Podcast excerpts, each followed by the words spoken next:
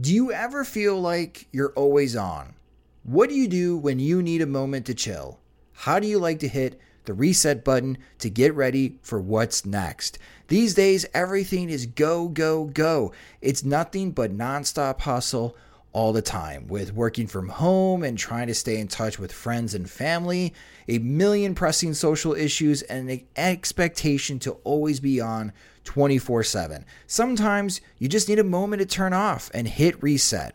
That's when you reach for Coors Light. It's made to chill.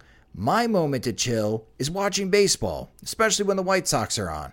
I like to have a Coors Light beside me. It's a great beer to have watching the games as it's cool and refreshing as the Colorado Rockies and even the mountains on my cans turn blue, telling me that it's time to hit reset. Sit back, relax, and hunker down for an evening of White Sox baseball. So when it's time for you to unwind, reach for the beer that's made to chill. Get Coors Light in the new look delivered straight to your door with Drizly or Instacart. Must be 21 years or older to enjoy. Coors Brewing Company, Golden, Colorado. And as always, celebrate responsibly. When you rely on the internet for everything, you need speed that can handle anything. Xfinity delivers Wi Fi speed faster than a gig. Go online, call 1 800 Xfinity, or visit a store today. Restrictions apply. Gig Wi Fi requires gig speed and compatible X gateway. Actual speeds vary, not guaranteed.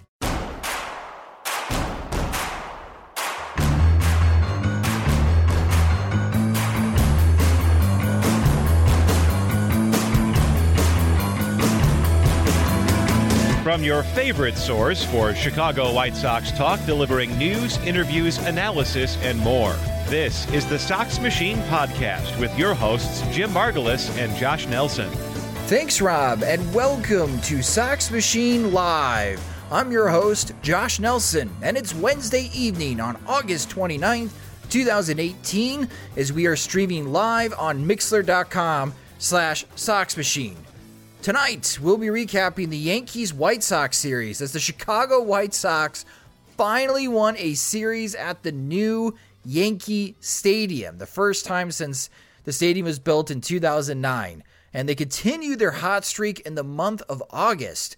Will that play continue this Labor Day weekend as the Boston Red Sox come into town? We'll preview that series and also discuss at the very end of the show a crazy proposed rule change from the Wall Street Journal that they are proposing. And uh, yeah, you're just going to have to wait until the end of the show to hear on what they would like to change. Joining me is the co host of the podcast and the managing editor of SoxMachine.com. It's Jim Margalus. And hello, Jim. That was a fun series.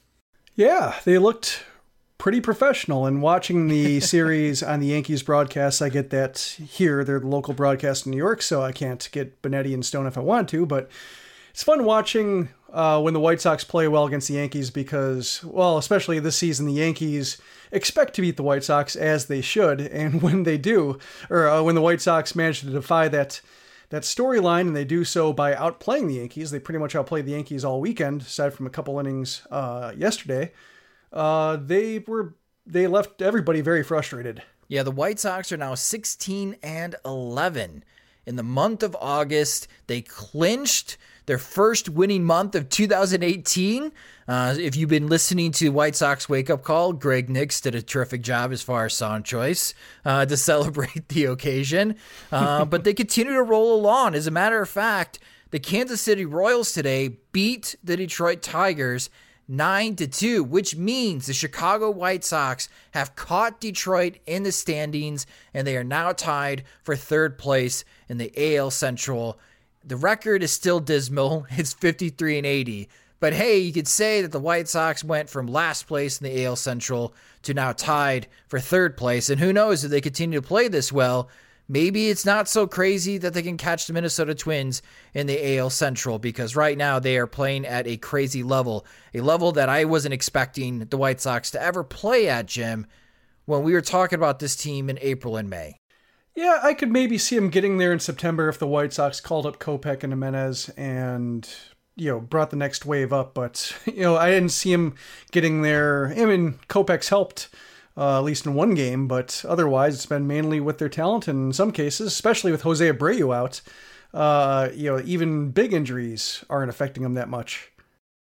you're going to have to let us know what the sports media circuit is going to discuss about this Yankees team tomorrow morning and how irate sports radio is going to be because I get it. If you're a Yankees fan, you got to be upset because you're trying to catch the Boston Red Sox in the American League East and you play this poorly against a White Sox team that, even though they haven't played better baseball as of late, uh, just look at the White Sox lineup tonight. I mean, I'm surprised that they mustered four runs and the Yankees could only muster one run against Reynaldo Lopez. And that's where we're going to start the conversation as far as recapping the series.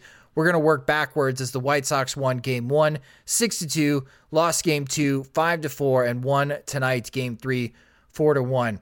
And with Reynaldo Lopez, he gave everyone a scare to start the game, Jim. His fastball in the first inning was in the low 90s, and Rick Renteria and Herm Schneider visited him out on the mound, and I was worried that he was hurt. But Lopez stuck it out and pitched really well tonight by throwing more off speed pitches, something we touched on from Monday's podcast. And Reynaldo Lopez's pitch breakdown, he threw 108 pitches, 48 fastballs, 26 changeups, 11 sliders, and 23 curveballs. The result was seven innings, five hits allowed, only one earned run, two walks, and six strikeouts. Jim, do you like that pitch mix from Lopez? I do, and uh, I'm kind of curious, you know, based on his velocity showing up a lot, uh, you know, showing up towards the middle of the game, but mainly being non-existent for the first two into the third inning. I do wonder if that played a part in it. I remember that start in Texas last year, uh, the one where he was not in good shape. I think he had the, that was when he had the back issue, and he went to changeups a lot more. He basically abandoned his fastball early, went to his changeup, got by, kind of junk balling it. And in this case, it kind of looked like the same thing a little bit, in that you know he's been throwing his slider more than his curveball, but maybe the curveball was there as a you know maybe the curveball was just an underpowered slider starting out, just not having the kind of power and and uh, you know late break that usually does, and the changeup seemed a bit softer too, in a good way. The changeup, um, you know, had more fade and it, wasn't as firm and and and straight, and that seemed to, you know, get more swings and misses than it had been. The changeup really has been a lousy pitch for him this year. He got some success on it this time around, so you know, perhaps if there's one benefit of the velocity not being there early, you know, just made, forced him to kind of uh, I guess, dig into his bag of tricks a little bit, and he found some comfort there. And uh, even as the game went on and the fastball came back, he was still mixing it up pretty well. Yeah, the key play tonight that really could have changed the direction of this game and give New York all the momentum was in the fifth inning at the tag and home plate. Lopez threw a wild pitch over Kevan Smith's head, and as Gleyber Torres was sliding to home, Kevan Smith made a great throw to Reynaldo Lopez, and Lopez made a very good pick and applied a very nice tag on Torres to get the final out out of out of the inning. If he doesn't make that tag and the Yankees score, I wonder if things just completely break down and we're talking about Reynaldo Lopez's start in a different tone. Um, but you know he did make that play, and I think it was game saving at the moment. Uh, and Ryan LaMarre provided the insurance runs afterwards. And even though we're talking about Reynaldo Lopez, tonight will be known as the Ryan LaMarre game as he went three for four with two doubles, a home run, and he drove in all four runs for the White Sox tonight. It's the second time this season that a Chicago White Sox hitter has had three extra base hits, and it's the first since Matt Davidson did it on opening day when he hit three home runs. Is this the most unexpected individual performance of this season, Jim? Trying to think. Yeah, it's a good question. Trying to think if there's been any others, you know, like where you can define it as a n- name game, as, as the Ryan LaMarre game, is like the Tyler Saladino game last year. I don't recall any games that were just kind of taken over by one guy from off the deep bench to get it done. So yeah, I feel comfortable. Yeah, I'd give it a little bit more thought or maybe look it up, but right now I don't uh, can't think of any competitors. Game two, the White Sox had a four to nothing lead, and this is where we've gotten a lot of questions from our listeners. James Shields gives up a two-run homer to Miguel Andujar, and yet the White Sox still have a four to two lead thanks to Jace Fry bailing out, getting out of that sixth inning and pitching a clean seventh inning. Rick Renteria goes to Juan Minaya. Juan Minaya allows a single to Giancarlo Stanton and then gives up a two run shot to Aaron Hicks, a no doubter. Game is tied. And then Renteria replaces Minaya, who doesn't get any outs, with Dylan Covey. Covey gets four outs, but unfortunately, on the first pitch from Neil Walker, who pitched hit, he hits the walk-off home run, and the Yankees win five to four. There have been a lot of White Sox fans, Jim, openly questioning why Renteria used Minaya in that situation on back-to-back days, and why Renteria hasn't been using somebody like Ryan Burr, who hasn't pitched in quite some time. Can you make sense of the late inning choices by Renteria from Game Two? Well, I guess I'll start with the one I can defend. I don't mind the idea of Covey pitching ninth, as as you know you might have seen from or heard in podcast or seen in tweets, hashtag Covey for closer. Um, mainly, you know, the idea that he was good the first time through the order and uh, pretty terrible afterwards. And so, you know, putting him in the, uh, you know, putting him in the bullpen where he only has to face the order one time didn't mind seeing him in that situation, and I and actually I wouldn't have minded, you know, given that Minaya had just pitched the day before, and you know how hot and cold he's been, I wouldn't minded going from Fry to Covey in the eighth and seeing if Covey could get through the eighth and ninth himself. You know, based on his experience, uh, faring well for multiple innings, and you know, given the lack of success, I think you know really when when talking about the bullpen and, and trying to figure out who Renteria likes. I don't think Renteria knows who he likes yet because, you know, he, I think Minaya has based on last year and this year, Minaya has won the most battles for him. And I think, you know, that's as frustrating as he's been to watch this year. He's pitched better as of late. And I think, you know, Renteria wants to believe in him. You know, Ryan Burr is just, you know, it'd be nice to give him a shot. I think maybe, uh, yeah, perhaps a manager thinking Yankee Stadium isn't the best place for a guy to be kind of thrown in the deep end. And uh, Thyago Vieira, yeah, I'm not particularly impressed by him. Um, yeah, I don't think his secondary pitches to really make it work, and I think he can be homer prone, and so I think I'd like Burr more than Vieira. But you know, Vieira's, yeah, I guess I wouldn't mind seeing him over Minaya a second day in a row, but. I just think there aren't many good choices. I would like to see him diversify, uh, you know, he, who he goes with in these situations from the right side. Wouldn't mind seeing Ryan Burr get a chance, maybe, hopefully in the Boston series, uh, you know, at home uh, to get a medium to high leverage outing just to see what he's got. Um, but yeah, I, I, still think I'm okay with Covey for at least you know one or two more tries because you know first pitch homer is just you know it's a bad pitch. It's a good aggressive hitting. He got beat, um, but yeah, maybe it doesn't happen again. At least you know for ten or more outings. There are a lot of fans that are really hard on Juan Minaya, and I think Juan Minaya has done a really good job this season to go from somebody that had no confidence in himself and was sent down to Charlotte because he pitched really poorly. Pitched better in Charlotte, got called up, and I think he's been effective at times for the White Sox. He was effective in game one for the White Sox to help close out that game. is just, I mean, he's going up against Giancarlo Stanton and Aaron Hicks. Right now, those two batters are the best hitters in that Yankees lineup, and he lost those battles. It is curious though on if Renteria is going to get these young arms like Ryan Burr, and I'm sure after the weekend there'll be more coming from Charlotte on how Renteria uses these guys because at the beginning of the season. Uh, he didn't mind throwing guys in hot water, right? To test them out, uh, to test out in game situations. Uh, but with the White Sox winning here, I wonder if he'll get caught up in that, you know, and fall back on the tendencies of we have a lead. I am the manager. I should be trying to win every single game. All right, let's go to the guys that I can depend on. And we know that he can depend on Jace Fry. Uh, is there anyone else that you depend on, Jim, other than Jace Fry? Uh, you know, Cedeno's fine. I mean, Cedeno, that's a yeah, good choice. Like the left side is you know the left side is well represented i think between um you know with with Fry, with Cedeno, even with Hector Santiago, I think has the ability to get strikeouts out of the bullpen. The right side, haven't been impressed by Jeanmar Gomez. I think he's probably the most credible option after Minaya just because he's been there and you know hasn't been terrible. But I also just don't know what he does well. You know he's got an okay changeup, but when it comes to you know doesn't really get grounders, isn't you know isn't great at suppressing hits. You know walks you know, a fair amount of guys for somebody who doesn't strike out as many. you know, so I, I don't quite see what his strength is. I know what Vieira's strength is, but I don't know if he can harness it well enough at this point. So yeah, you know, I, I agree with you that, uh, you know, I think with Minaya, it's just uh, familiarity breeding contempt with fans. Like they've seen him fail enough that they'd rather see somebody else fail. But I think you know when yeah, it only takes a couple more outings from Vieira or uh, you know, Burr, Burr, I think is, you know, out of the question right now just because he's completely new. But, you know, with other guys like Gomez and such, I think just takes only a couple more outings for them to show their flaws to where they're in the same boat too. So I'm not terribly hard on Minaya. I do think that, you know, having them pitch nearly, you know, two inning save the, the night before, then, you know, having them come in to face the toughest part of the order, uh, a sub a suboptimal decision, uh, among a lot of not great ones, or at least not uh, a lot of great choices. In the first game, Carlos Rodon pitched well. Uh, he got a lot of defensive help, though. This was a game that did not help his FIP at all.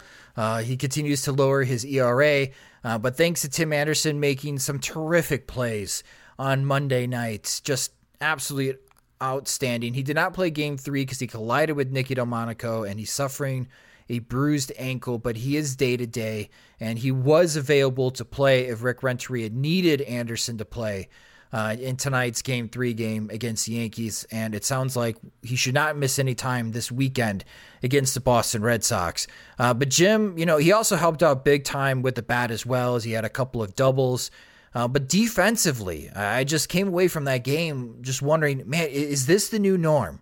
Is this is Anderson raising the bar defensively where we should now expect him to make that terrific play in the hole where he reaches over to his right and then just makes his jump throw such a strong throw in midair that it just is easy for Matt Davidson or Jose Abreu to pick it or, or catch it and it looks absolutely terrific. And Anderson's talked about that he's not an athlete playing shortstop anymore, that he's a shortstop playing shortstop. He feels a lot more comfortable at the position.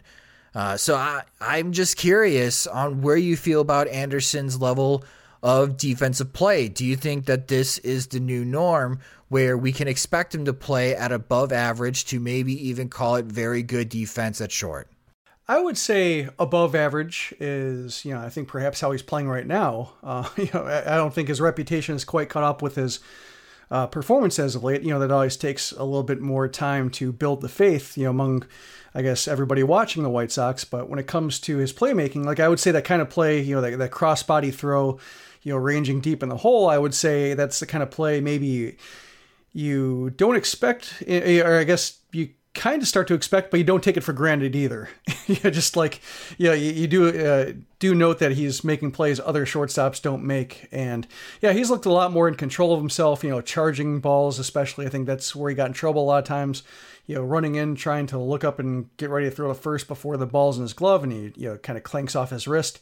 Looks like just everything. You know, the way the ball is coming to the way he receives the ball uh, whether it's charging left to the right. It's it's all smoother and it all looks like he's got the timing of the game down in his head, and the body is following him. And just all around, I mean, you know, Yolmer had a great series, and yeah, he did. Uh, yeah, and and uh, it was Yankees broadcast singled him out. They said, yeah, I think Michael Kay said he's not quite Brooks Robinson, but he's handled everything hit that way. And Giancarlo Stanton, after after Sanchez snagged that 112 mile per hour grounder he's running down first and he just like waves his hand at Sanchez, just like, get out of here, you know, you know, leave the stadium.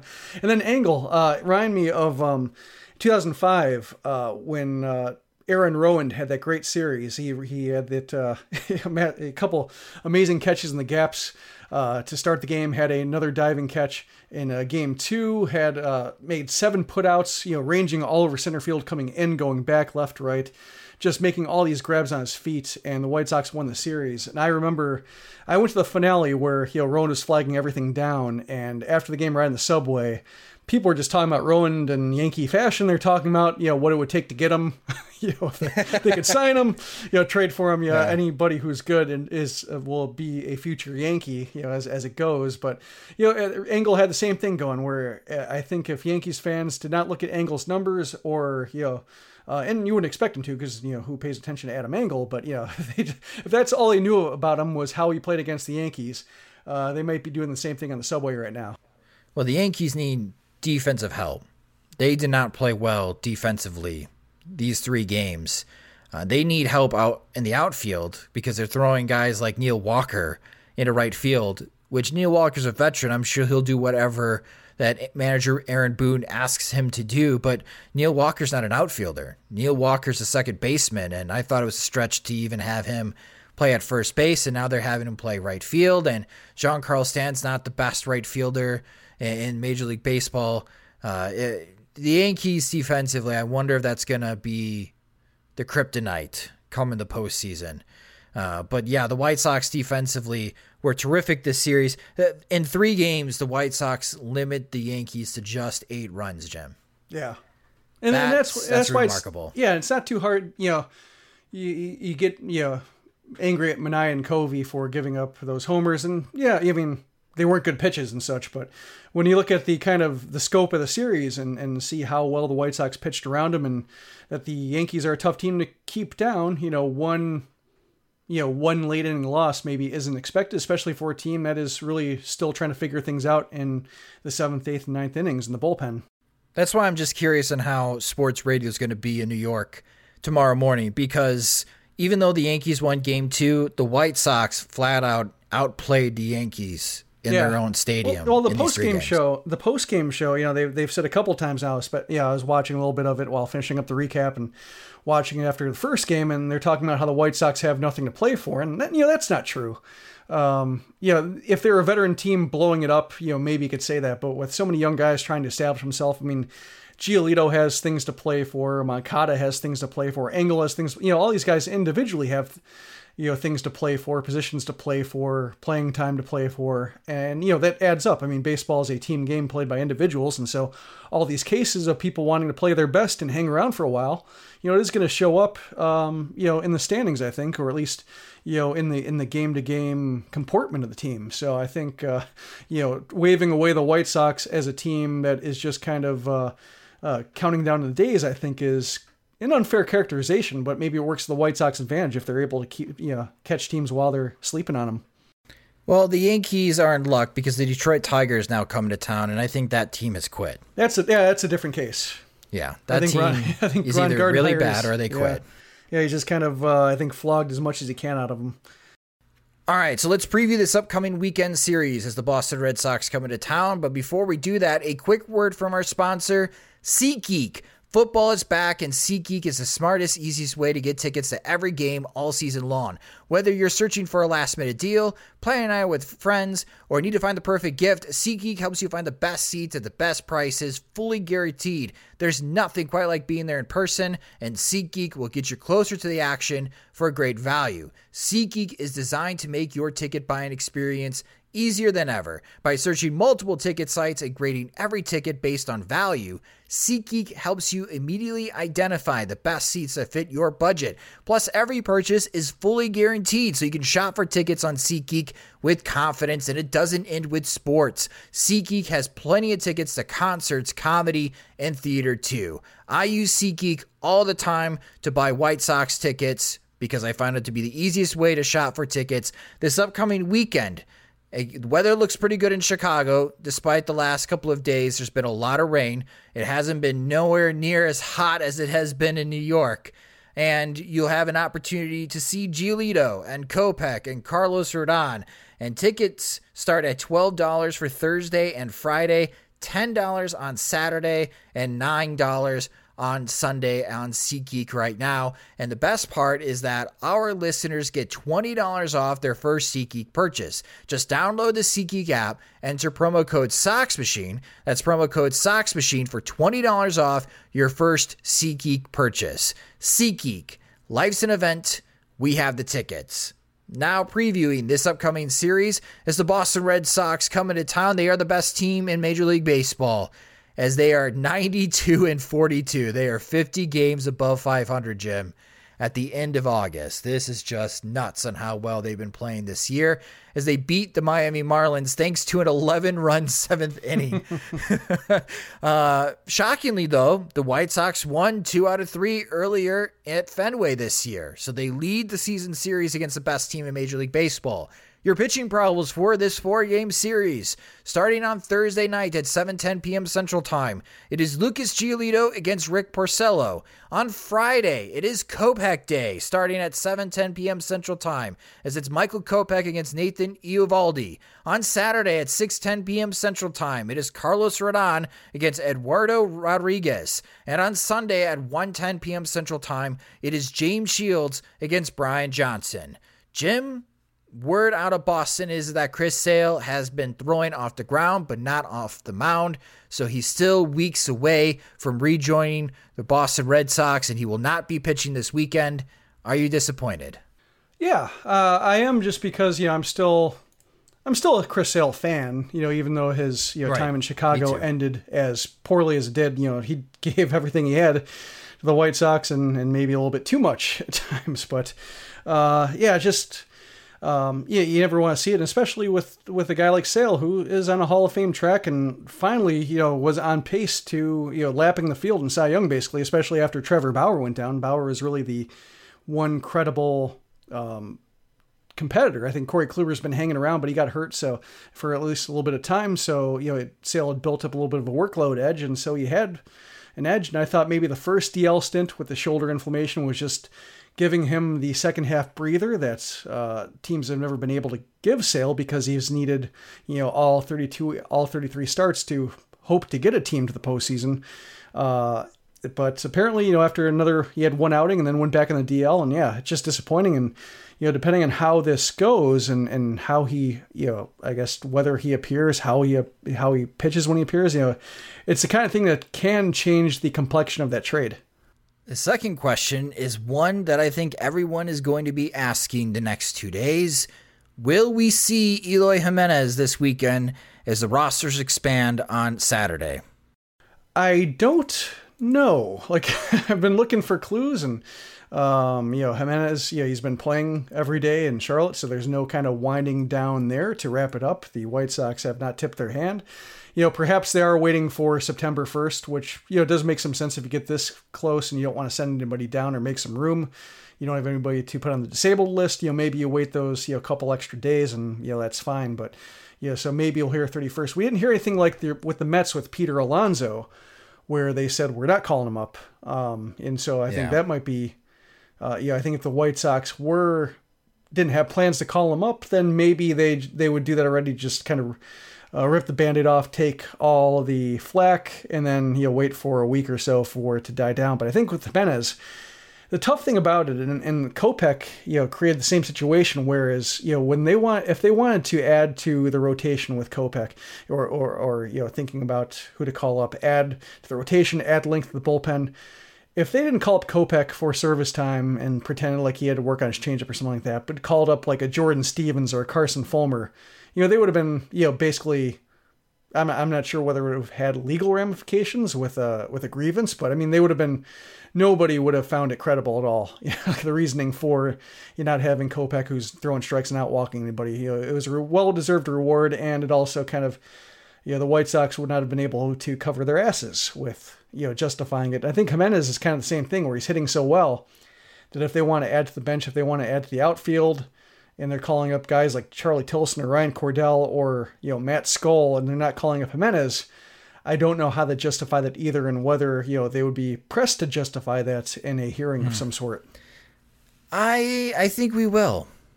I, I think on Saturday because the Knights are wrapping up their home games, and I don't know if you want him to travel. I think it's a lot easier logistically to have Eloy Jimenez travel from Charlotte to Chicago than it is to wherever they are playing. I don't remember where they're finishing the season off on the road. But if you want a player to come up to Chicago, it's best that they come back or they come up from the home base. And I'm going to say, yeah, I think on Saturday, Eloy Jimenez is going to get called up. I don't know if he's going to play. I think he'll just be with the team. Um, but uh, that's that's my expectation. Just because a lot of the things that you hit on, Jim, like they Rick Hahn has no excuses. He was actually in Birmingham this week, and I listened to him call the third inning against uh, our good friend Curt Bloom, uh, the Barons broadcaster, and. and it was funny because Curt asked Rick Hahn a question that if you got five dollars for every single time someone asked you, if when is Eloy Jimenez going to call up, how rich would you be? And Rick Hahn's response was, I'd be pretty rich just based on my family alone. like I guess his son asks him all the time, like, "Hey, Dad, I want to go to the White Sox game. Are you calling up Eloy Jimenez?" So it sounds like Rick Hahn's son is with us that he wants to see the White Sox number one prospect with the team, and I think he just doesn't have a choice. He really doesn't. And there's a lot of fans out there like, well, these games don't mean anything you know, worthless wins. They're ruining their draft position. It's all meaningless. Why would you call them up and lose that extra year? There's just so much uncertainty after 2021 on how any of this is going to work with the CBA. And I don't understand what the Mets are doing with Peter Alonso, but the Mets are a organization that's just in disarray right now, and they're not ran poorly. And I don't think it's a good look, you know, if the White Sox do anything that resembles a Mets like move. So I say call him up, start playing him, and he's going to be in your everyday lineup in April because if he rakes in spring training and you send him down for the first couple weeks in Charlotte, uh, there's going to be some very, very loud groans. And you could be in again in a situation, Jim, where Eloy Jimenez can file a grievance and uh, rightfully so. Yeah, I yeah I, I, hesitate to lean on that too heavily just because I don't think we've seen um, you know evidence of a grievance going all the way through. You know, there's some griping and such, but I don't I don't think there's a rich track record of them working out. So, or at least you know elevating to anything. So I, I don't you know I, I don't want to make too much of that, but you know in, in cases like with Kris Bryant, you know he's brought up a lot. Buster Posey is another one. At least you know when it's their first full pro season, you know that's one thing. You know first five month season.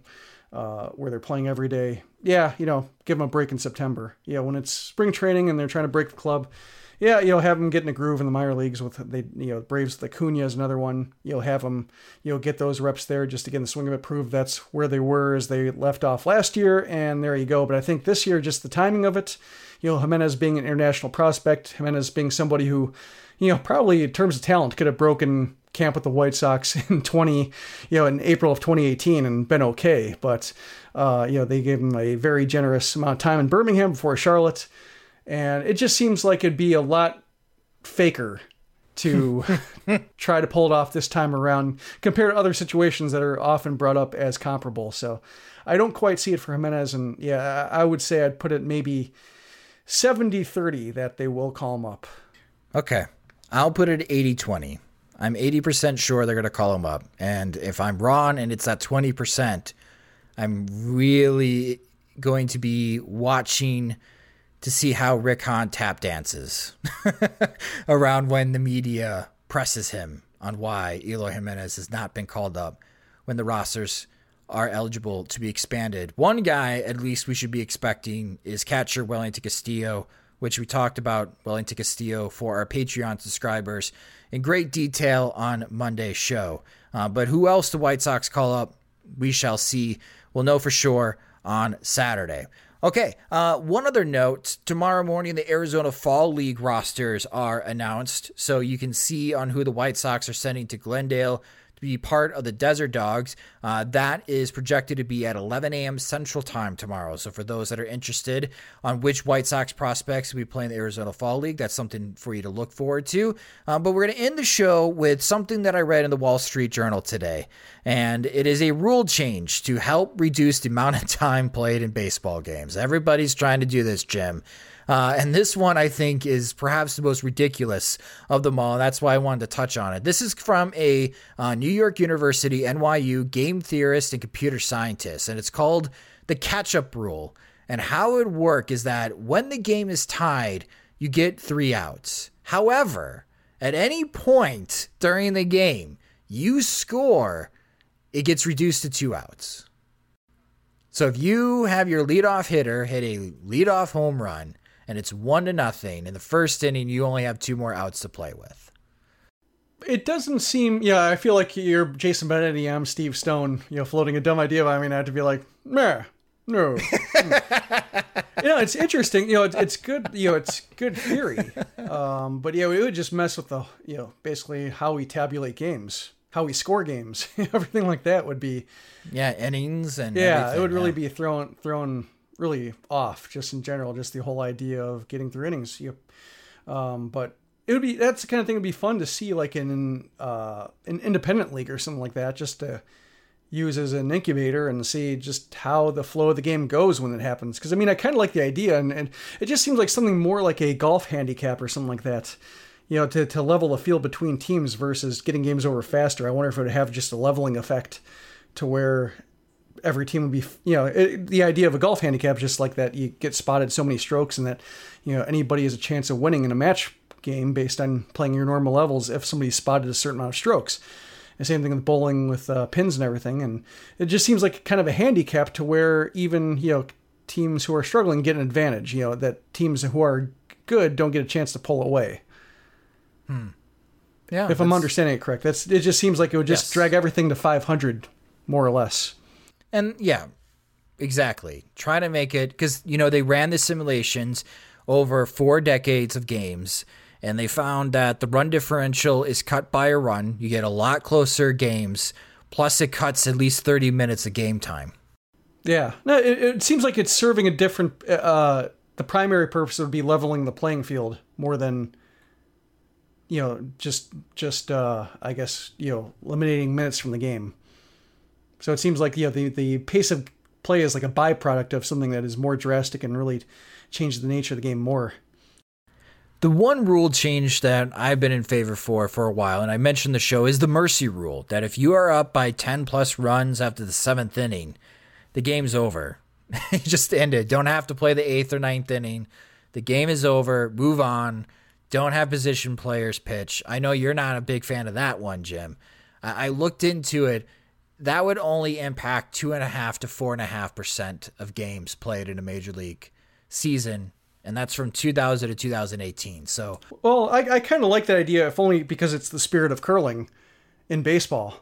I mean, in curling, you you know the the captains, uh, the skips of the team decide when to end games. Like, say if it's a blowout and you're losing like by five points going into the second last end, you don't see any way to make it up. You just you know it's kind of courtesy to seed the game, um, especially at the higher levels where you know you can't you know games don't get as sloppy, and uh, you know it, it's really hard to score multiple points in one end. You know, these skips just say like, well, we'll shake here because we can't come back. And yeah, that's kind of like along the same lines. Like you're down 10 runs, you don't want to use any more pitchers. You don't want to make any more, yeah, you don't want to make an effort to make it competitive. Then you just come out and shake hands with the opposing manager and go get beer. Pretty much. It'd be weird because you could you could have walk off situations where if you're up by seven and someone hits a grand slam, the game's over because now you're up by 11 if you're like the home team. And that's it. Game's yeah, over. it's kind of like basketball, you know, playing to 21 or something like that. Yeah. You start jacking up threes to try to get there faster and does that take you out of your game and do you end up losing a lead? I can see that kind of drama being put in it, but yeah, yeah, but looking into it, it only impacts two and a half to four and a half percent of games played in a season, and that data goes all the way back to 2000 that I read. So it's not a, a significant, it wouldn't significantly change baseball. It just seems that there's a lot of people right now trying to greatly reduce the amount of time a game happens, and these people I think are not fans of baseball. Period. so I, I, think the catchers, you know, mount, limiting mound visits has helped a lot, and I it has with pace, yes. Yeah, and I and I, am trying to think, maybe it was a week ago I saw a number where they said it was back below three hours for the average game, and that's a good step. And yes, it is. You know, watching it, you you don't have the Joe Mauers of the world coming out, you know, four times an inning. You don't have. um uh, Willson Contreras, who's who is another big advocate of mound visits. You know, Kevan Smith even. Yeah, I went back, watched a couple games from last season to get an idea of how the incumbent catchers like Smith and Narvaez, and I, I think I watched a Smith Castillo game, a White Sox Orioles game with Castillo uh, as the catcher, and Castillo really didn't visit the mound. Smith made probably seven or eight mound trips, and hmm. it seems like uh, you know, I, I guess I expected it to be more of a case where you'd have more teams reaching six mound visits or having some kind of flare ups because what's defines mound visit. But no, catchers have stayed put. haven't seen too many cross ups, and I think the game has flowed a lot more smoothly, especially with certain guys behind the plate. Hmm, that's interesting. Yeah, I I think if you combine it with the pitch clock, I, I think a pitch clock is coming, Jim. You just have so many younger pitchers now in the league that are used to a pitch clock. And you can see because they are very quick. They get the ball and they're ready to go. And it's the hitters that kind of stalling everything. Uh, I, I think in three to four years, more with more players that have been accustomed to playing with the pitch clock in the minor leagues, uh, I, I, think Major League Baseball will have that after the next CBA that expires in 2021, and I think that will help re- reduce 15 minutes uh, of a game, and it, will feel like there's a quicker pace. But you know, a big reason why games last so long is because you got to get the commercials in, man. You got to get two and a half minutes of commercials right between each inning or half inning, I should say. Uh, and, and, you know that that extends the game much longer. But you know, if you watch a minor league baseball game, that's a good pace. I, I feel like that's a really good pace. And the difference is, is that in the majors, you got to sell ads, right?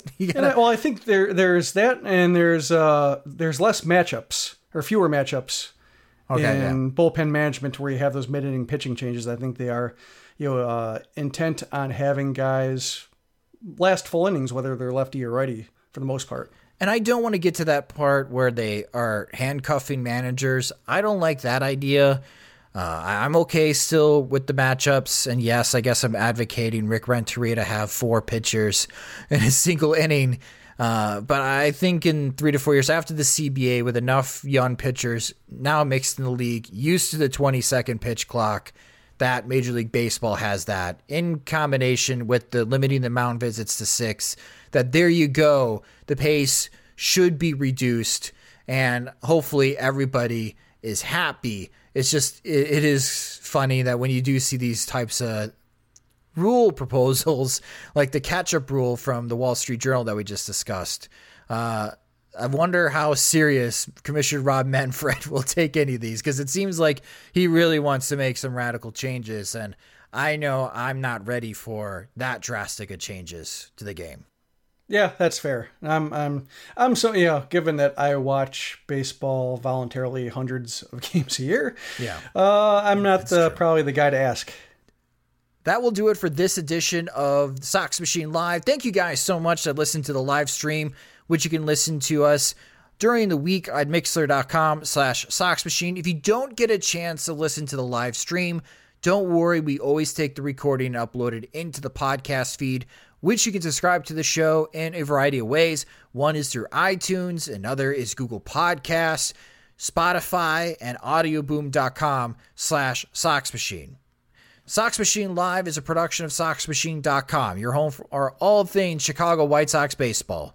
Alongside Jim Margalus, I'm Josh Nelson. Thanks for listening. When your entire life is online, you need more than just speed from your internet. Xfinity gives you reliable in home Wi Fi coverage, plus protection from Wi Fi network threats. Go online, call 1 800 Xfinity, or visit a store today to learn more. Restrictions apply. Sugar Ray Leonard, Roberto Duran, Marvelous Marvin Hagler, and Thomas Hearns. Legends, whose four way rivalry defined one of the greatest eras in boxing history. Relive their decade of dominance in the new Showtime sports documentary, The Kings, a four part series premiering Sunday, June 6th only on Showtime.